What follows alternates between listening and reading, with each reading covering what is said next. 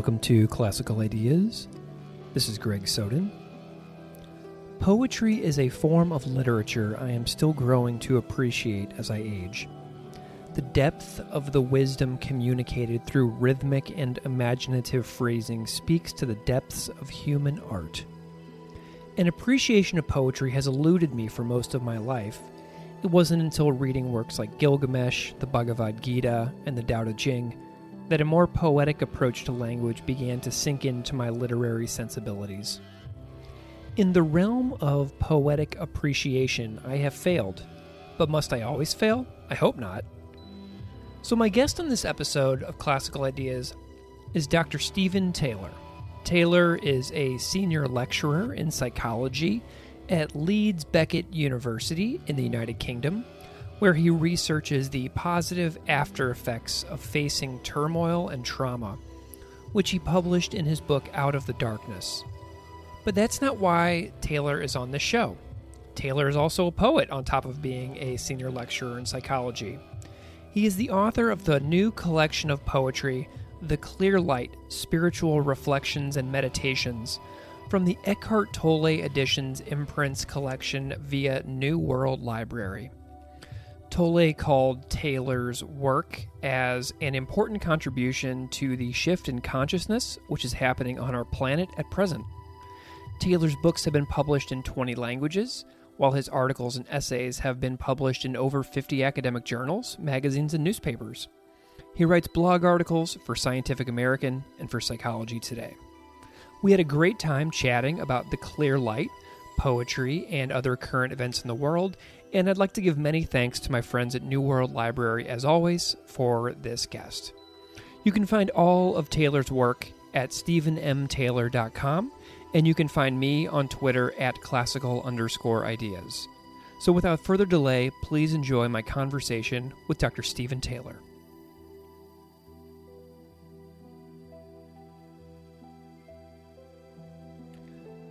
Dr. Steve Taylor, welcome to Classical Ideas.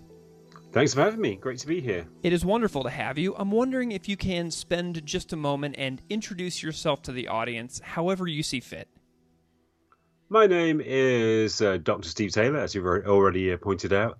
Uh, I am a my main role is a psychologist. I'm a psychologist at Leeds Beckett University. I do research on spiritual experiences and spiritual transformation in the field of what's called transpersonal psychology. But I'm also a, a poet. I write spiritual poetry, and I've just published my third book of spiritual poetry. I write poetry to depict my own spiritual experiences and to hopefully transmit them to other people. Wonderful. That sounds like such a fascinating uh, combination of your profession as well as like a writing passion. I absolutely love the way those two things have, you know, converged together to lead you on this Ooh. cool life path. Does that make sense? Yeah. Awesome. Yeah, this, there are. Yeah, I, I have a sort of academic side of my personality. I like doing research, mainly about spirituality, but I guess um, I have my own personal experience with spirituality too which I express in my poetry. Wonderful. Well, we'll get into all of that here in the coming minutes. Um, I'd love to know a little bit about your career path that led you to your present day role as a senior lecturer in psychology in the UK. How did you get hmm. interested in pursuing this career path in psychology in the first place? And if you had any major turning points along the way, feel free to mention those as well. It took me a long time, actually. I didn't get involved in psych- psychology until I was 37. I'm mm. now 53. Uh, so for a long time, I didn't really know what I wanted to do. I was I was, I was a musician for quite a long time until until the age of 28. I played in rock bands. I used to go busking or you know playing street music, and um, I wanted to be a writer. But uh, back then, I was trying to write novels and stories. I always wrote poetry too. But um, I, do, I always had a passionate interest in spirituality from a young age. I started to have my own spiritual experiences when I was maybe 16 or 17. Mm-hmm. You know, I'd feel a sense of connection to nature. I'd feel a sense of uh, euphoria when I was in quiet surroundings for no for no apparent reason. But at the time, I didn't really understand those experiences, so I thought I was probably a bit crazy. Mm. And other people thought I was a bit crazy too. so it took me a long time to understand myself. It was only later on, when I was probably in my early twenties, I started to read books on mysticism and spirituality, And then I thought, hey, I recognize these experiences. These are the kind of experiences I've been having. Mm. So then I began to make sense of my experiences. And eventually, you know, after my career, so-called career as a musician, sort of, um, you know, led led nowhere, and uh, Mm. um, eventually I, I started to think in terms of studying spirituality from a, a psychological perspective, and I found out about uh, transpersonal psychology, which I'd never even heard of before. But I found out that through transpersonal psychology, you could study psychology. Sorry, you could study spirituality Mm. from an academic perspective. Mm. So I, I went back to university. I did a master's degree, a PhD, and so on. And eventually, I became a researcher and lecturer. Awesome. Um, so living in the UK, I know that the the culture of busking over there is super popular. When I used to I used to live in Surrey. Um, Oh, yeah? about about ten years ago, and one of my favorite things to do was walk through all the town centers across England and watch some of the most incredible street performers uh, and musicians like I've ever seen. Some of the best shows I've ever seen were actually in the street in front of like a Marks and Spencer or something. Yeah, funny enough, today I was walking through um, the town where my university is based, which is called Leeds, Yeah. and there was there was an opera singer busking this amazing, really loud and really powerful, really kind of passionate opera singer in the middle of the town square with a, a backing CD. Yeah, and, and there were, I saw two other guitarists. Uh, you know, there seem to be a lot of buskers around now. I absolutely love it. Well, the, all the venues are closed, so they're taking it to the streets. I guess, yeah, yeah, you're probably right. Yeah. Well, Well, what I used to do, I used to live in Germany. I used to live in Ber- uh, near Berlin. In oh, Germany. cool. I used to go on the um, the tube trains, the subway trains. You know, playing, singing, and playing the guitar and passing around a hat at the end. So Fantastic. That's such an adventurous life, too. yeah, it was a very sort of hand to mouth bohemian kind of lifestyle, which I enjoyed it. Yeah, well, and you also mentioned that you were reading some some books that capture the experience of spirituality that you were experiencing yourself. What are some of those early standout texts that linger that linger for you? The first one was a. It's not a very well known book, but it was a book called Mysticism: A Study and an Anthology by a scholar of mysticism called uh, F.C. Happold. And it's basically uh, just a collection of reports of mystical experiences, and also um, some short texts from you know from spiritual books like the Bhagavad Gita Yes. or the Tao Te Ching, the Upanishads, and some Christian mystical texts like the Cloud of Unknowing. So that was the first book that really hit me. I actually used to carry that book around in my pocket, in my sort of coat pocket. Ah, that's I felt so attached to it, and and that led me on to the Upanishads, and I loved, I still love the Upanishads. I used to carry that around too in my pocket. Um, you know, the Indian Upanishads with the descriptions of Brahman, yeah. uh, or spirits pervading the world. I could I could um, you know really empathize with that because I could in in in my own spiritual experiences I would become aware of a kind of energy or force which seemed to pervade the sky and which all material things seem to be manifestations of. So when I read the descriptions of Brahman in the Upanishads, you know, I recognized that that was my own experience. Hmm. Wonderful. Well, so in your academic career, I know that some of your major areas of research is on like the positive after effects of facing turmoil and trauma, but that you also have taught on consciousness studies, positive psychology, psychonautics, lifespan crime. Um, How do you describe like the? Do you have like phases of your career that you've moved through as a professor? Yeah, I mean, initially, I was mainly interested in what I call awakening experiences. Hmm. And they are temporary spiritual experiences, a bit like, you know, the experiences I described before, my own personal experiences. You know, moments when people's awareness seems to intensify and expand, when people feel a sense of connection to nature or a sense of connection to other people or other living beings. Or maybe they feel a sense of oneness. They feel that they are part of the universe or part of the world. So I wanted to study those experiences to find out how common they are and why they occur, if they are related to certain triggers or certain situations or activities. And I, f- I found out that a lot of those experiences were connected to psychological turmoil. I found out that about a third of awakening experiences are triggered by states of um, intense depression or stress or anxiety, mm. or situations like bereavement or even combat. You know, quite a few experiences from soldiers in uh, in conflict zones. So yeah, that led me on to studying the spiritual effects of psychological turmoil in more detail, and I found out that, um, and that led to the next phase of my research, which was studying how intense psychological turmoil can trigger um, experiences of permanent transformation. You know, not just experiences, but actual permanent shifts of being, or you know, you could I I would call it spiritual awakening.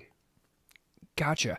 Do you have any groups that you have, uh, like any like spiritual groups or religious groups that you've been drawn to as far as studying uh, consciousness experiences within certain religions or groups in general? Are there any that jump out at you? I feel um, a connection to a lot of different traditions, but I don't have a special affiliation to any tradition in particular. I've always felt that I'm a little bit outside traditions, even though I respect and admire a lot of them. I've never kind of given myself wholly to any tradition, but I but there's so many that I admire, particularly um, Indian sort of Vedanta, like the Upanishads and Bhagavad Gita. Um, I also admire uh, Taoism um, and a, le- a, lesser known spiritual tradition called Kashmiri Shaivism. Mm. I really admire because Kashmiri Shaivism has a very kind of respectful attitude to the human body and to the material world. It sees the body and the material worlds of mani- as manifestations of spirit. You know, unlike some other traditions, can be a bit kind of um, denigrating towards the physical world and the physical body. But Kashmiri Shaivism really embraces the physical and you know, it, it suggests that there is no division between uh, the spiritual and the material. This this is so interesting. So, like, do you advise like PhD doctoral students uh, who are studying spiritual awakenings within psychology for PhDs as well? Yeah, yeah, we yeah we've had a few students along those lines. Very cool. I love that. Mm. So okay, so let's get into sort of like the topic at hand today. Um, we came together because my friends at New World Library published a recent book of yours called The Clear Light Spiritual Reflections and Meditations from the Eckhart Tolle Editions Imprints collection. Uh, I'm curious if you can talk a little bit about your relationship with Eckhart Tolle and New World Library in general to become part of this imprint series. Hmm. Yeah, well, I have a good relationship with uh, New World Library and Eckhart Tolle.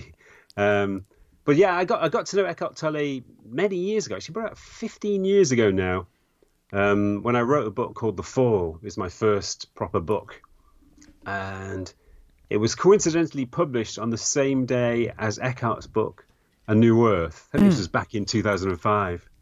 And uh, when I read Eckhart's book, A New Earth, I thought, wow, this is you know strangely similar to my own book. Mm. It had a similar kind of um, historical approach, looking back at human history and seeing, you know, interpreting a lot of conflict and suffering of human history in terms of the ego. Yeah.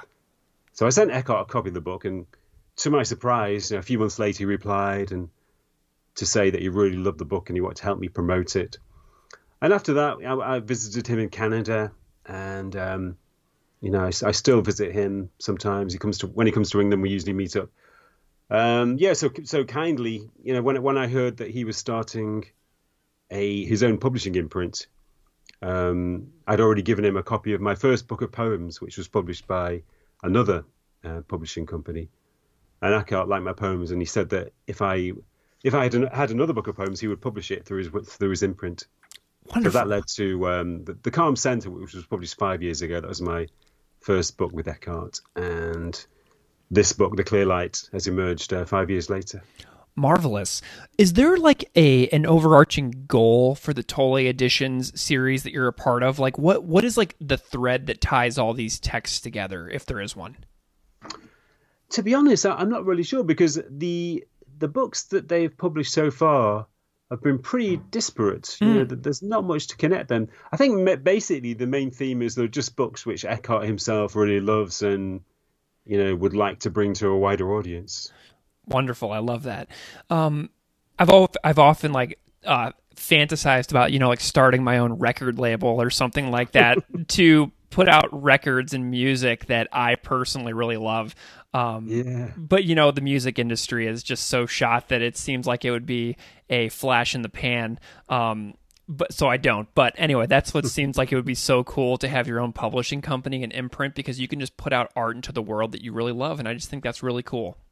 Yeah, I think a lot of musicians have done that in the past, haven't they? Like the Rolling Stones had their own record label. Yeah, absolutely. Had their own record label. Everybody, yeah. The Beatles had their own record label, and they used to sort of. Uh, they uh, chose people like James Taylor. His first album was with the Beatles record company. Oh, cool, nice. Um, was there like an inspire? So this new book, The Clear Light, as you mentioned, is a collection of poetry. Um, was there like an inspiring series of events that caused this collection of poems to get written by you? Like, what were some? Uh, what was going on in your life whenever this all came together for you? Well, it probably goes back um, about 15 years. Uh, again, back to about 2005. Now, now, I used to write poetry when I was younger, as I think I mentioned earlier. So I started writing poetry at the age of 16. I can still remember the thrill of writing my first poem mm. in my school exercise book when I was 16, you know, in my bedroom at my parents' house. And so I knew immediately that it's you know, this was something I wanted to do.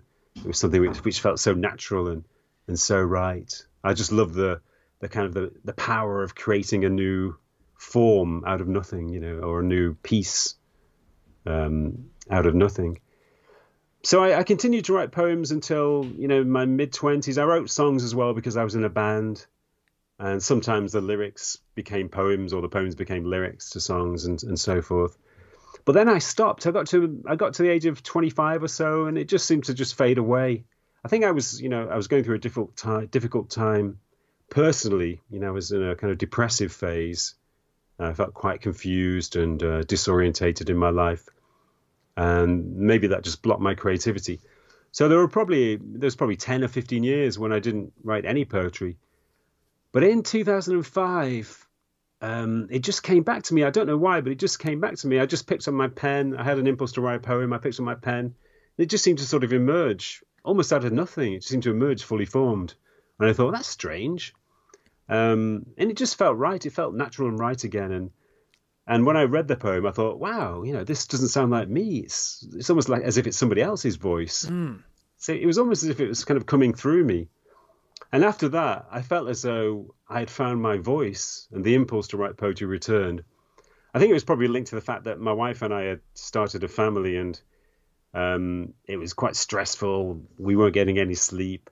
It was quite a kind of um, you know, as it always is for, for new parents, it's a, it was a difficult time. Yeah. I think the stress of that time sort of sort of awoke something inside me. It's probably a case of the the power of psychological turmoil to to bring out, you know, sleeping potentials mm. inside you.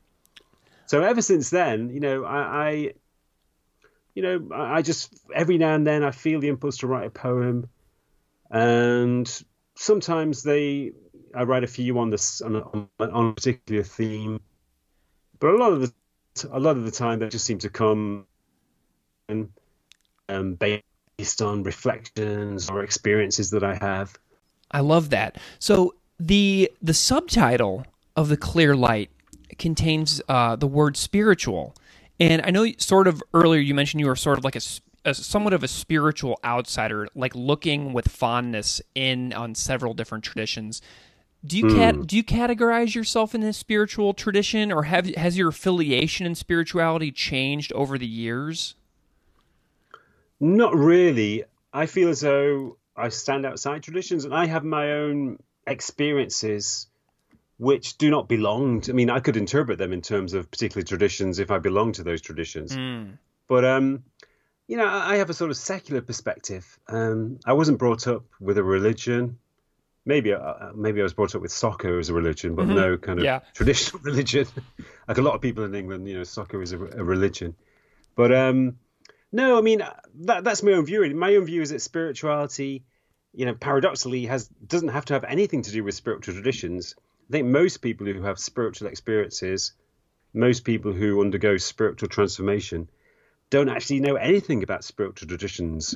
And you don't have to know anything about spiritual traditions to have these experiences basically, you know, a spiritual experience or an awakening experience, as, as I prefer to call it, it's an expansion of awareness. It's it's as if a veil falls away, and our normal limited awareness seems to expand and intensify, and we gain a clearer and fuller picture of reality, and we feel a sense of intense connection to the world and to other people. So you know, if you are if you are a religious person, you would interpret that in religious terms. If you belong to a Hindu or a Buddhist spiritual tradition, you would interpret that in the terms of you know Buddhism or Hinduism. But if you don't have any tradition, then it's just an experience. It's just a psychological or spiritual experience. So yeah, you, uh, for me personally, I don't feel as though I need to belong to any particular tradition. Well, and I, I loved it as well because I uh, Tolle quotes from Christianity and Buddhism in the introduction to the book. And so I almost see this as like a boundary crossing piece of work. Does that make sense to you? Yeah, yeah. I, I think um, at the you know the most fundamental level, there are no traditions really. You know, there are just different interpretations. There are different interpretations of, of the same landscape of experience. It's a bit like um, I think I say this in one of my poems that it's a bit like there is a, a beautiful landscape, and there are different people standing at different vantage points, looking at the landscape. Some people are standing on the mountain looking down at it. Some people are on the plains looking down it, looking across it, and so on. So they all have a different perspective because they're standing in different places, and they all have different personalities and different outlooks as well. So that, that affects the interpretation but it's fundamentally always the same landscape. So, you know, traditions like Buddhism, Hinduism, Taoism, the Kabbalah, uh, Christian mysticism, they're all just standing at different vantage points looking at the same landscape. And mm. so, you know, so there are slight differences in their teachings and practices, but, you know, there are lots of things which overlap as well because it's the same landscape of experience. Yeah, well, you know, another thing I first noticed about this book is is that it's a book of poetry, which I totally wasn't expecting when New World Library sent me the book, and it got me thinking about how many classics are written in some kind of poetry, whether it's Gilgamesh or the Gita or the Tao Te Ching, which a, a few of which you mentioned earlier. But, um, you know, is, is there are, are there any other like uh poetry pieces of poetry that really inspire like the structure or your style or that you like kind of see yourself within whenever you're hmm. exploring yeah i definitely have some influences but but as you say there's there's such a strong connection between poetry and spirituality. A lot of the greatest poets in human history were very spiritually developed people. And a lot of the most spiritually developed people in history were also poets. Mm. uh, you know there were so many gurus who were also poets, uh, like Sri Aurobindo wrote poetry, Sri Chinmoy wrote poetry, and you have figures like uh, like Rumi, the um, you know the the Middle Eastern poet, and uh, there's a whole tradition of Sufi poets. In English, you, in England, you have people like uh, Thomas Traherne, who was a great mystic poet. And you also have figures like William Wordsworth, who was a great poet and a very spiritually developed person. And in America, you know, you have one of my favorite all-time poets, Walt Whitman, mm-hmm. who, who I think was one of the most spiritually developed people ever. You know, his his poems are just an amazing description of how the world appears from a spiritually awakened point of view. Um, so to me, a text like a book like Leaves of Grass mm. is, or you know, particularly something like Songs of My Song of Myself, is a spiritual text. It's as great as the Upanishads to me, or the Bhagavad Gita, or the Tao Te Ching mm. because Walt Whitman was a you know um, he was a mystic. So he he's one of my influences, Walt Whitman, um, partly because he wrote in free verse as well. Yeah. Um, and that I write in free verse. Very few of my poems have a regular rhythm. Very few of them rhyme. And my other big influence is D.H. Lawrence, uh, the English author. He he's um, best known for his novels, but he, he wrote a lot of really fantastic spiritual poetry, particularly toward the towards the end of his life. Wow, that's such a great list of uh, things to check out. A few things that I haven't see- read before, so I'm excited for uh, for some additional homework that you've just given me. It's wonderful. um, I'm curious if you could do a a reading uh, from the book. Um, it can be anything from from the book. There are many different wonderful passages, but I'm curious if you can read something that you that you might be particularly resonating with today for whatever reason. Okay, um, I'll read the final poem of the book, uh, which is called "The Wave," and um, I think this resonates with me because I found out uh, just a couple of days ago that my aunt has just died, and this poem it kind of it represents the journey from life to death, and it also represents the the journey of spiritual development. Um, so yeah, I think this because I'm thinking about mortality. This poem, you know, this poem is in my mind at the moment. So this is uh, the wave. The ocean sighed with pleasure as the wind caressed and stroked her, and soon the wave was born. The wave felt his oneness with the ocean. He felt her as his source, as part of his own being, and knew that he could never exist apart from her. But soon the, the wave began to watch himself. He saw his own smooth and graceful motion and was mesmerized. He saw the beautiful bubbling foam that sprayed around him and was transfixed. The wave fell in love with himself. He started to believe that he was his own master, that it was his own strength that was propelling him. He believed he was direct, directing his own flow and could change direction if he wanted. The wave forgot the ocean and saw himself as separate, a self sufficient, sealess wave. He felt proud of his power, exhilarated by his autonomy as he rolled faster and rose higher. But then he looked around and saw the other waves, the ones who had already peaked and crashed and were beginning to dip and to disperse and the others who were, who were already dissolving and disappearing. The wave felt afraid, realizing that his form was temporary, that his speed and power would ebb away, and soon he would dissolve and disappear as well. He felt alone as he sensed the empty space around him and saw the distance between him and the other waves. He felt threatened by the ocean's vastness now that he seemed to be separate from it. The wave resisted and rebelled. He tried to build up momentum, to collect more water, to roll more smoothly, to foam more spectacularly, to make, himself so powerful that he would never dissolve away, to make his form so perfect that he could escape decay.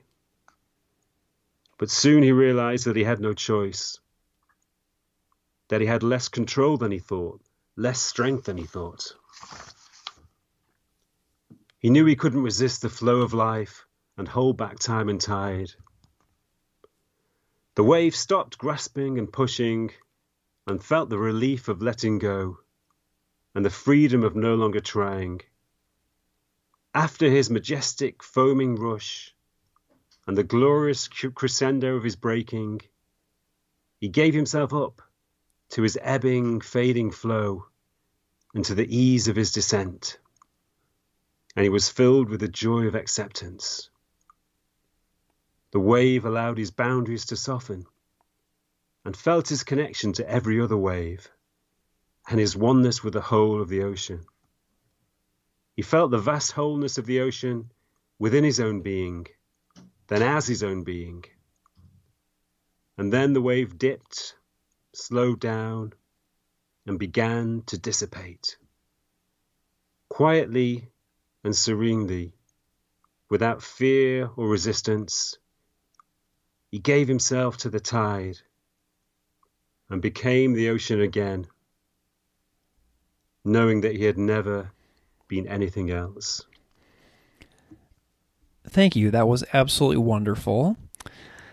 I really like the uh, the story arc within that one. How um, you know the wave is like a selfish and arrogant, you know, brash young wave, and then realizing uh, that he uh, that he can't do it all on his own. You know. Hmm.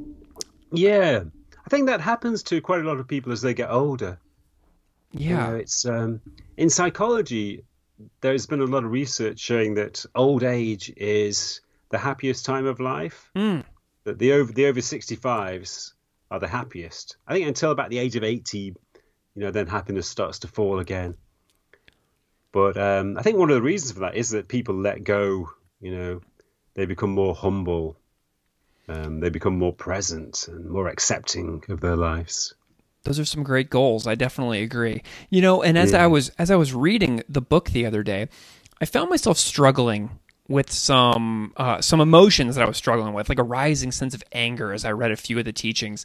Um, there's a particular passage in, near the beginning called "The Clear Light of the Present," and um, I read the the passage that says Conflicts have exhausted us, and grudges that have poisoned us for lifetime after lifetime can be flushed away in an instant.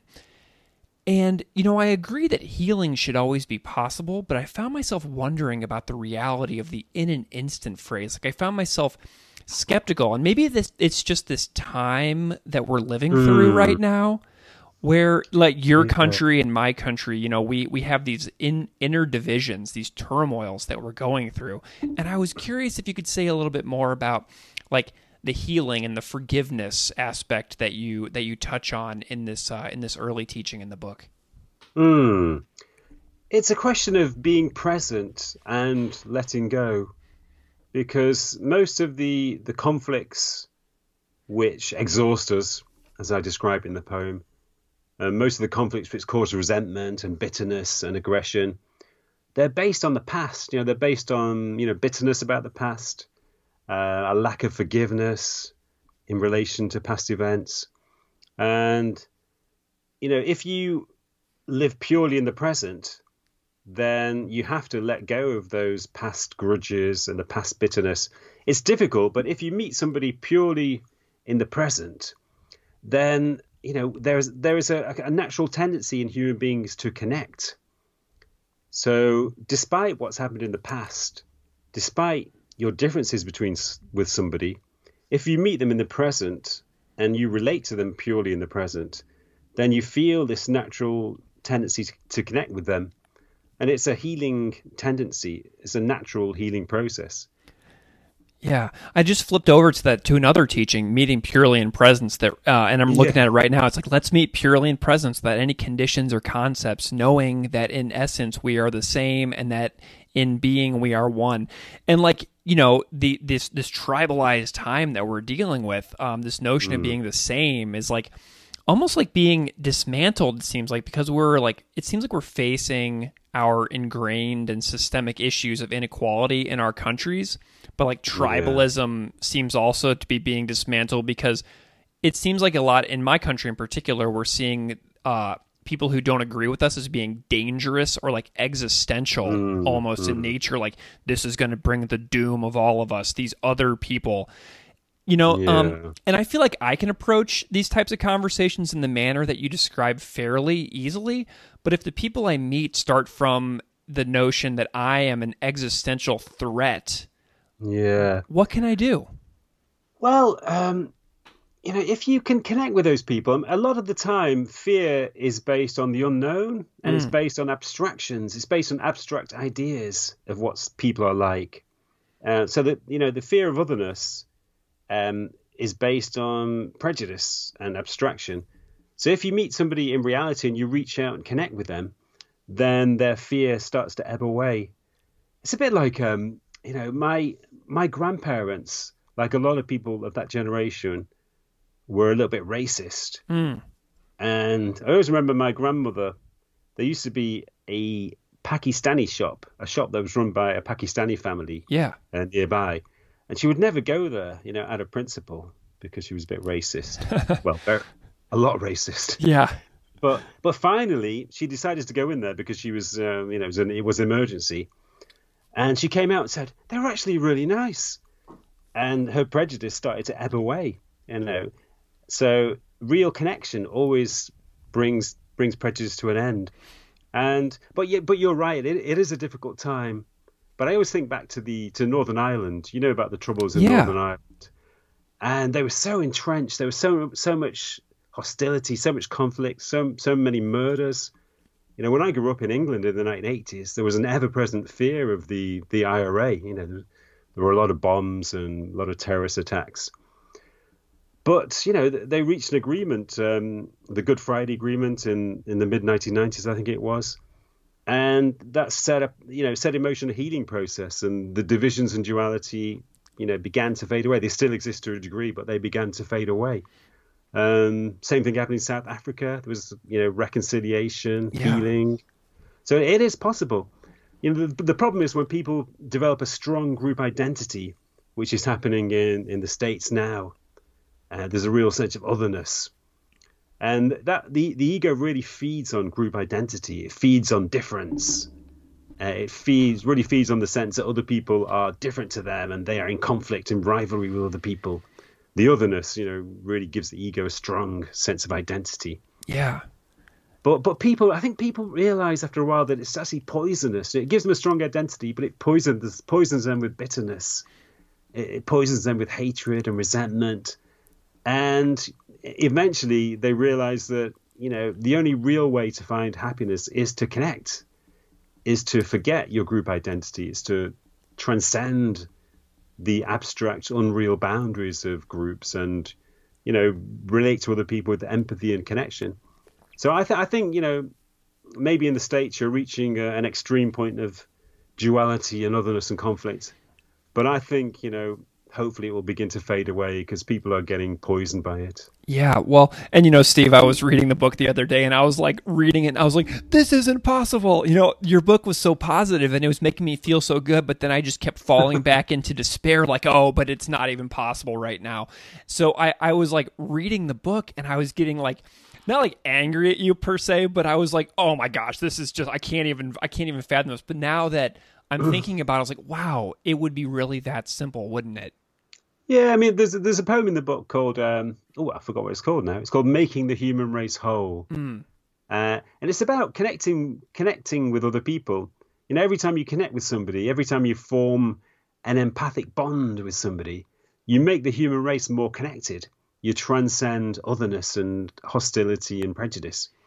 So, you know, uh, there there is definitely um, you know a, a trait in human beings that pulls us together. You know, we are naturally empathic and naturally altruistic.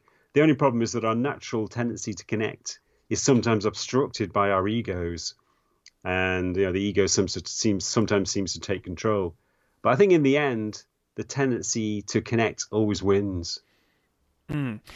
That's interesting because the tendency to connect has led to the creation of social media and I'm curious, what is your take on social media with regards to the line, let's meet purely in the presence without any conditions mm. or hmm. concepts? Like, is this even possible? Because we do want to connect, but then we've used this connective tool to create and stoke these divisions between us that are so visible today. Yeah, I'm, I'm a little bit, um, um, you know, if somebody said to me the other day, if there was a button uh, and this button, you could press this button and the internet would immediately disappear. Would you press the button? And I think I, think I would press the button mm.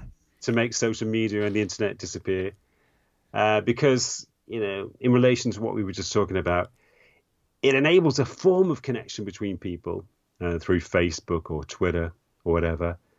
But it's a very superficial connection. It's not a real connection, and because it's such a superficial connection, it can easily, you know, um, get distorted into hatred and bitterness and and enmity, and it does. You know, there's there's so much vitriol on Facebook and and Twitter, but in in real life, you know, it's different because when you meet somebody in person, um, as I say, there is this natural tendency to connect.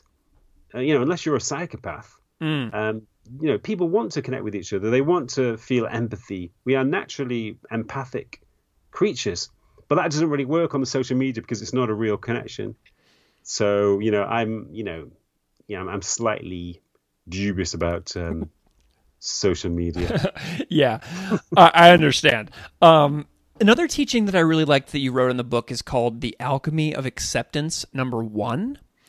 Um, because it mm. reminded me so much of the structure of the Tao Te Ching, which has come up a couple of times. Like, I really loved the line that read, Trauma can break you down to nothing, destroy the identity you spent your whole life building up. And I know that you've done a lot of work in psychology over the positive results of uh, post trauma. And this seems to fit within about how we can use these moments as new starting points. Um, if people grew grow apart because they change in irreconcilable ways, that can like break us down to nothing and ignite that new starting point. Yeah. Hmm.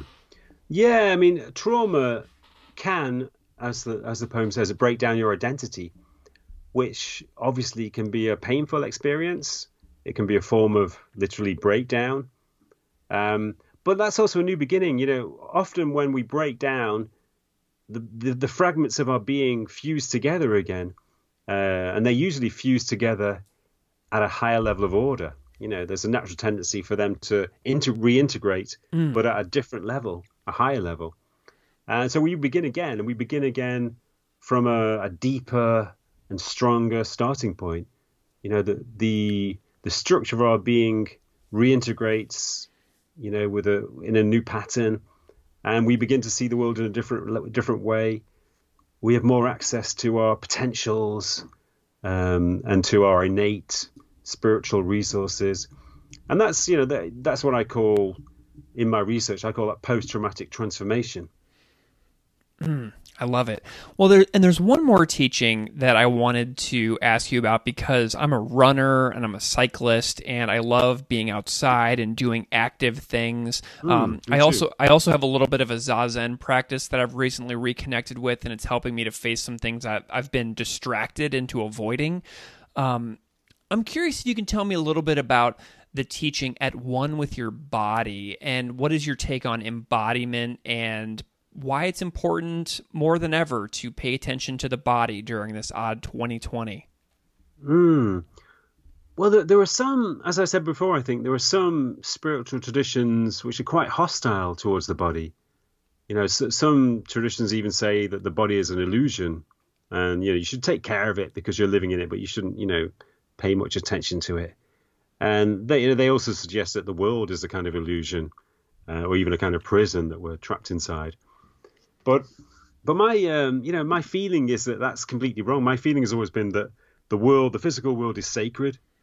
It's imbued with with spirit, and I feel the same about the body too. That the body is sacred and and imbued with spirit. There's something holy about the body. You know, even on a sort of a basic physical level, the body is incredible. You know, you you've only got to think of the the millions of microcosmic processes taking place in your body right now mm, to, yeah. to keep you healthy and alive. It's just an amazing miracle of, of creation. Um, so, you know, I, I feel incredibly grateful to my body for all the things it does every moment to keep me healthy and alive. You know, there are millions of bacteria inside me doing all kinds of jobs right at the second to keep me healthy and alive. So I feel, you know, gratitude towards them. So yeah, and, as a result of that, um, I think it's important to to be inside your body. You know, it's so easy for us in the modern world, uh, particularly in times of stress and turmoil. You know, as in you know the the pandemic and the lockdown. So you know, there's a tendency for us to live inside our heads and forget our bodies. You know, we become immersed in our own thought processes, and we start to worry and feel anxious. But when you bring your attention down into your body, you know, you feel a sense of harmony. Uh, partly, partly simply because you're getting away from your thoughts. Um, your thoughts become softer and quieter because you stop paying attention to them, and your your being seems to expand. Your attention seems to expand throughout your whole body, and you know you can really get a sense that there's some kind of spiritual energy pervading your whole body. So that's what I was trying to get at in in that piece at one with your body. I love it. Well, Steve, I've really enjoyed chatting with you about your uh, your poetry and your your work and like how your career and your writing hobbies sort of like mingle together. I'm curious about what you're what you're working on next. Do you have any goals for the next couple of years with your uh, with your work? Yeah, um, I've got two books which I'm working on at the moment. Actually, uh, one book which I've almost finished is a book based on my research into what I call extraordinary awakenings. So it's a collection, really a collection of stories about people who've undergone transformation in the most kind of um, difficult circumstances. So there's a chapter on prisoners who've undergone transformation, mm. another chapter on people who are addicts who've undergone a transformation, and so on. Soldier chapter on soldiers as well who've undergone a transformation through combat. So that's one book I've, I've almost finished. And I've also got a sort of slightly different project. You know, um, there's there's a, a book which has a kind of um, slightly, you know, um, it's got a, a, sort of political theme. It's about the concept of what I call pathocracy, mm. which is um, it kind of relates to the situation in the world at the moment, really. But you know, there there, there are various forms of um, political systems. We've got democracy, aristocracy, oligarchy, and so on. But, but pathocracy is a different political system. It's when governments are taken over by people with um, extreme, who are extremely lacking in empathy, mm. who are ruthless and cruel and brutal and lacking in conscience and responsibility. So, um, yeah, I'm sort of developing a book on that theme. I'm, I'm kind of interested in, um, slightly interested in personality disorders because they are the extreme opposite of um, spiritual awakening. Personality disorders like narcissism or psychopathy are states of extreme separateness. So they are the polar opposite of spiritual awakening, which is ex- a state of extreme connectedness. So yeah, I'm writing a book about the the effects of personality disorders and how people with personality disorders tend to rise into positions of power. My goodness, those both sound amazing. Are those both going to be out on academic presses? No, no. Um, the uh, the book on extraordinary awakenings. I think it's going to be called Extraordinary Awakenings. It's, that's going to be published by New World Library, and um, I have an agent for the second book, and she's just looking for she's looking for a kind of mainstream American publisher for the for that. That will be awesome because those both sound super cool. So really quick, uh, open invite to you to come back on this show and talk about one or both of those because they both sound super interesting and like books that I would enjoy reading about um, and chatting with you about for sure. Yeah, yeah, I'd, I'd, I'd, love to come back on, yeah, and talk about those books. That'd Wonderful. Well, Steve, where can people find you if they want to follow you and know more about your work? Um, well, they can find me at Leeds Beckett University uh, if they want to come to any of my lectures any any point. Sorry, Wonderful. I'm just joking. No, no, it's no, fine. But if they want to find me on the internet, it's at um, StevenMTaylor.com. So that's Steven with a V, M for Mark, Steven Mark Taylor. Sorry, StevenMTaylor.com. I will also link to that in the show notes. So if anybody's listening and wants to check out Steve's work, you can find the link directly in your show notes and you can click it and it'll take you right there. Well, Dr. Steve Taylor, this has been a very wonderful chat for me, afternoon for me, evening for you. And I'm really grateful to you for spending some time with me today to talk about your new book, The Clear Light Spiritual Reflections and Meditations from New World Library. You're welcome. Yeah, I've really enjoyed chatting to you. Classical Ideas is produced by me, Greg Soden. Music on Classical Ideas is composed and performed by Derek Strybing. You can find his music at www.wearewarmmusic.com. If you like this show, please rate it on iTunes, Stitcher, or wherever you get your podcasts.